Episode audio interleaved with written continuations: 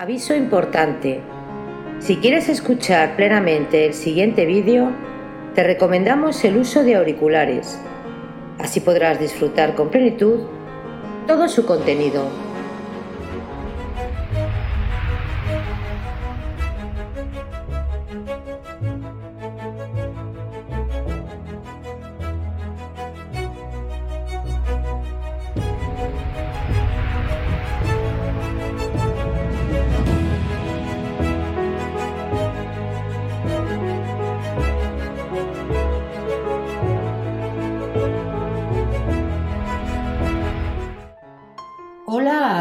De nuevo. Bienvenidos a Bapaus 12 Magas. Hoy vamos a continuar con la narración de la novela histórico-cristiana Benur, una historia de Cristo, del escritor Lewis Balance. Recordaros suscribiros al canal para así poder colaborar a crecer juntos. Hay muchas historias increíbles por descubrir.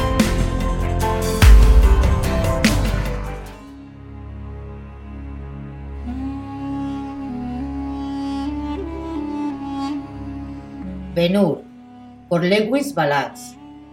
Libro 1. Capítulo 5. El relato del egipcio.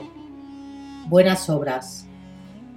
El animado griego estalló en un torrente de expresiones de gozo y de felicitaciones, después de lo cual el egipcio dijo con característica gravedad Yo te saludo, hermano mío. Has sufrido mucho y yo gozo con tu triunfo. Si los dos me habéis de escuchar con gusto, Voy a deciros quién soy yo y cómo fue que me llamase. Esperadme un momento. El egipcio salió, atendió a los camellos, volvió a entrar y ocupó nuevamente su asiento. Vuestras palabras, hermanos, venían del Espíritu, dijo como comienzo, y el Espíritu me ha dado el don de entenderlas. Cada uno de vosotros ha hablado particularmente de su país, en lo cual se encerraba un gran designio, que yo explicaré pero para que la interpretación resulte completa, permitid que hable primero de mí mismo y de mi pueblo. Yo soy Baltasar, el egipcio. Las últimas palabras fueron pronunciadas en un tono sosegado, pero con tanta dignidad que los dos oyentes se inclinaron reverentemente ante el que hablaba. Muchas distinciones puedo reclamar para mi raza, prosiguió este, pero me contentaré con una. Nosotros fuimos los primeros en perpetuar los hechos dejando noticias de ellos.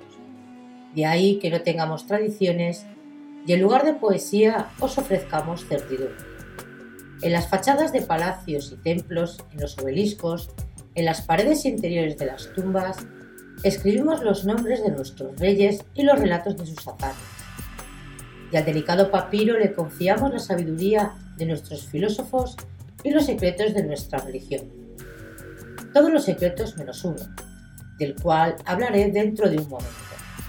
Más antiguos que los Vedas de Parabraham o los Up-Angas de Visa o Melchor, más viejos que los cantos de Homero o la metafísica de Platón o Migaspar, anteriores a los libros sagrados y a los reyes de la China o de los de Siddhartha, hijo de la hermosa Mari, anteriores al Génesis de Moisés de los hebreos los escritos humanos más antiguos son los de Menes, nuestro primer rey.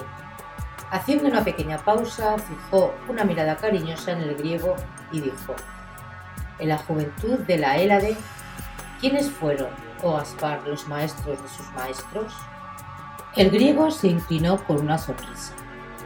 Según aquellos escritos, continuó Baltasar, sabemos que cuando los padres vinieron del lejano oriente, de la región donde nacen los tres ríos del centro del mundo, el viejo Irán, del cual hablabas tú, oh Melchor, vinieron trayendo con ellos la historia del mundo antes del diluvio y la del diluvio mismo, tal como la enseñaron a los sarios los hijos de Noé, y enseñaban la existencia de Dios, creador y principio de todo, y del alma, inmortal como Dios. Cuando hayamos terminado felizmente la misión que nos está encomendando ahora, si queréis acompañarme os enseñaré la biblioteca sagrada de los sacerdotes egipcios. Os mostraré, entre otros, el libro de los muertos que contiene el ritual que debe observar el alma después de que la muerte la ha enviado de viaje para acudir a su juicio. Las ideas, Dios y alma inmortal, nacieron en la mente de Mizraí, allá en el desierto, y por obra de Mizraí se propagaron por ambas orillas del Nilo. Entonces reinaba en toda su pureza, fáciles de comprender, como es siempre todo lo que Dios nos brinda para nuestra felicidad. Parecido era también el primer culto, una canción y un rezo naturales en un alma gozosa, esperanzada y enamorada de su Creador. Aquí el griego levantó las manos al cielo exclamando, Oh, la luz penetra más profundamente en mi interior, y en el mío, dijo el hindú con la misma devoción. El egipcio los miró benignamente. Luego continuó diciendo, La religión es meramente la ley que une al hombre con su creador en puridad no consta de otros elementos que estos, Dios, el alma y su mutuo reconocimiento, del cual, una vez puesto en práctica, nacen la adoración, el amor y la recompensa. Esta ley, como todas las demás de origen divino, como por ejemplo la que ata a la tierra al sol, fue impuesta en el comienzo por su autor. Tal era, hermanos míos, la religión de la primera familia Tal era la religión de nuestro padre Mizraín que no pudo quedar ciego ante la fórmula de la creación, en ninguna parte tan discernible como en la primera fe y en el culto más antiguo. La perfección es Dios, la simplicidad es perfección. La maldición de las maldiciones está en que los hombres no sepan respetar verdades como estas. Baltasar se detuvo, como si considerase de qué manera había de continuar. Muchas naciones han amado las dulces aguas del Nilo, dijo luego. Los etíopes, los paliputras, los hebreos, los asirios, los persas, los macedonios, los romanos, y todos, excepto los hebreos, han sido dueños de ellas en uno u otro momento. Tanto ir y venir de pueblos corrompió la antigua fe misraímica. El Valle de las Palmeras se convirtió en un valle de los dioses. El Ser Supremo fue dividido en ocho, cada uno de estos personificando un principio creador de la naturaleza, con Amon-Ra en cabeza de todos. Luego fueron inventados Isis y Osiris, y su círculo, representando el agua, el fuego, el aire y otras fuerzas. Y las multiplicaciones siguieron todavía hasta que tuvimos otro orden sugerido por las cualidades humanas, tales como la fuerza, el conocimiento, el amor y otras parecidas. En todo lo cual se manifiesta la vieja locura, gritó impulsivamente el griego. Solo las cosas que están fuera de nuestro alcance continúan tal como llegaron a nosotros. El egipcio se inclinó y prosiguió. Todavía un poco más, oh hermanos míos, un poco más, antes de llegar a mí mismo Aquello a cuyo encuentro vamos aparecerá todavía más sagrado en comparación con lo que existe ahora y lo que ha existido en el pasado. Las historias demuestran que Mizraín encontró el Nilo en posesión de los etíopes que se extendieron de allí por el desierto africano, un pueblo de genio fecundo y fantástico entregado por completo a adorar la naturaleza. El poético persa ofrecía sacrificios al sol, como la imagen más completa de Ormuz, su dios. Los hijos devotos del lejano oeste esculpían sus deidades en madera y en marfil, pero los etíopes sin escritura, sin libros, sin facultades mecánicas de ninguna clase, sosegaban sus almas adorando animales, pájaros, insectos, dedicando el gato sagrado a Ra, el toro a Isis, el escarabajo una larga lucha contra su ruda fe terminó adaptándola como religión del nuevo imperio. Entonces se levantaron los poderosos monumentos que llenan la orilla del río y el desierto, obeliscos, laberintos, pirámides y la tumba del rey combinada con la del cocodrilo. Hasta tal bajeza llegaron, oh hermanos, los hijos del Ario. Aquí por primera vez abandonó el egipcio su notable calma, aunque su fisonomía continuase impasible, se le quebró la voz. No despreciéis demasiado a mis compatriotas, empezó de nuevo. No todos olvidaron a Dios. Recordaréis que he dicho hace un momento que confiaron al papiro todos los secretos de nuestra religión menos uno. De este quiero hablaros ahora. Teníamos en cierto tiempo por rey a un determinado faraón que se entregó a toda suerte de cambios e innovaciones. A fin de asentar el nuevo sistema, puso todo su empeño en desterrar el antiguo de la memoria de las gentes. Entonces los hebreos vivían entre nosotros como esclavos. Ellos seguían fieles a su Dios, y cuando la persecución se hizo intolerable, fueron libertados de una manera que nunca se olvidará. Ahora hablo según cuentan las crónicas. Moisés, que también era hebreo, fue a palacio a pedir autorización para que los esclavos, en número de 10 millones, pudieran salir del país. Hizo la petición en nombre del Señor Dios de Israel. El faraón se negó. Oíd lo que pasó luego. Primero todo el agua, lo mismo que los lagos y los ríos, que la de los pozos y depósitos, se convirtió en sangre. Pero el monarca siguió negándose. Luego vino una plaga de ranas que cubrió todo el terreno. Y el rey continuó firme. Entonces Moisés arrojó unas cenizas al aire y una epidemia atacó a los egipcios. A continuación murió todo el ganado, excepto el de los hebreos. Los saltamontes devoraron todo lo verde que había en el valle. Al mediodía, la oscuridad se hizo tan negra que las lámparas no querían arder. Finalmente, por la noche, todos los primogénitos de los egipcios murieron. No se libró ni el del faraón. Entonces éste cedió. Pero enseguida que los hebreos hubieron partido, lo siguió con su ejército. En el último momento se separaron las aguas del mar a fin de que los fugitivos pudieran pasar a pie en junto.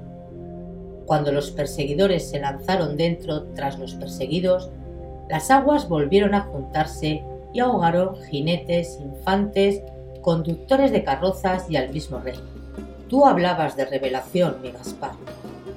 Los ojos azules del griego centelleaban. Yo escuché esa historia de labios del judío, exclamó. Tú la confirmas, oh Baltasar. Sí, pero por mis labios habla Egipto, no Moisés. Yo interpreto las mármoles los sacerdotes de aquel tiempo escribieron a su manera lo que habían presenciado y la revelación ha pervivido. Y ahora llego al no anotado secreto. Desde los días del desdichado faraón, en mi país hemos tenido siempre dos religiones, una privada, otra pública.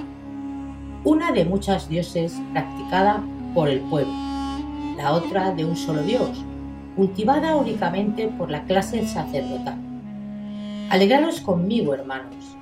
El paso asolador de las diversas naciones, todo el gradeo realizado por los reyes, todas las invenciones de los enemigos, todos los cambios del tiempo han sido en vano, como una semilla debajo de la montaña esperando su hora.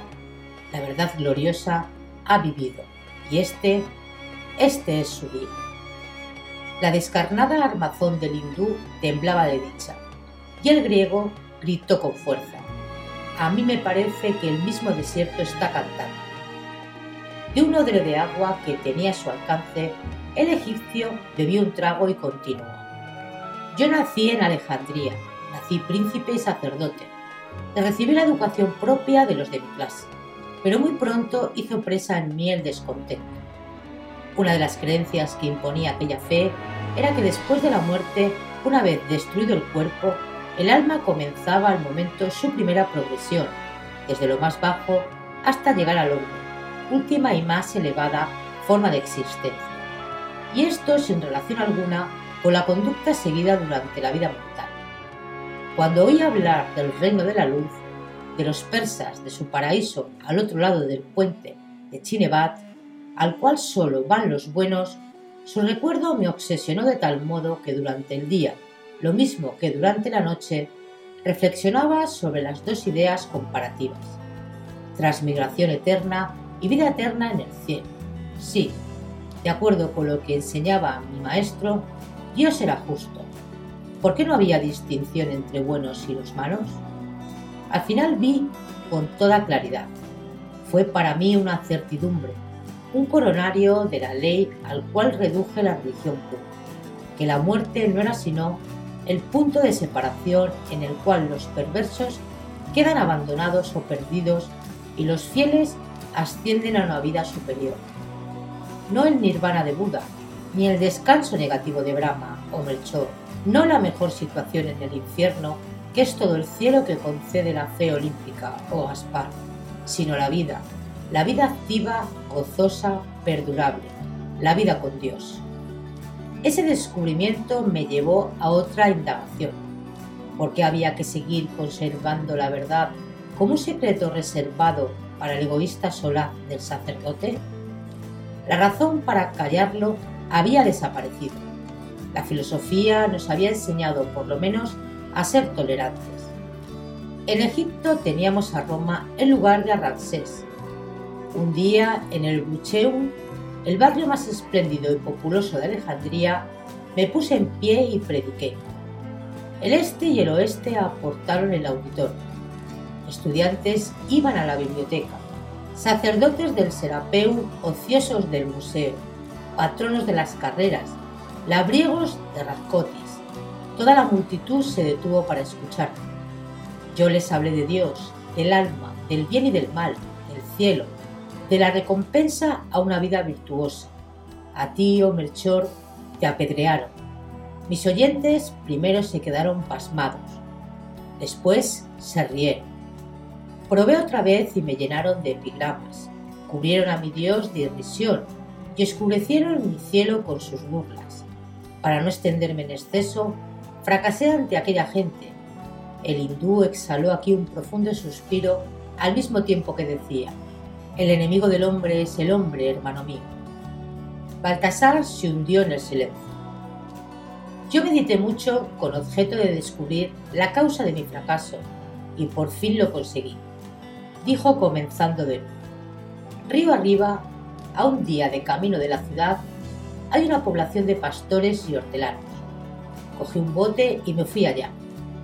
Por la noche convoqué al pueblo, hombres y mujeres, los más pobres entre los pobres y prediqué ante ellos lo mismo exactamente que había predicado en el bucheo. Ellos no se rieron. La noche siguiente hablé otra vez y ellos me creyeron y se alborozaron y extendieron la noticia por todas partes. En la tercera reunión se constituyó una sociedad dedicada a la plegaria. Entonces regresé a la ciudad. Bajando el río abajo, a la luz de las estrellas que nunca me habían parecido tan brillantes y cercanas, saqué la siguiente lección. Para empezar una reforma, no vayas allá donde están los grandes y los ricos. Ve más cerca en busca de aquellos cuya copa de dicha continúa vacía.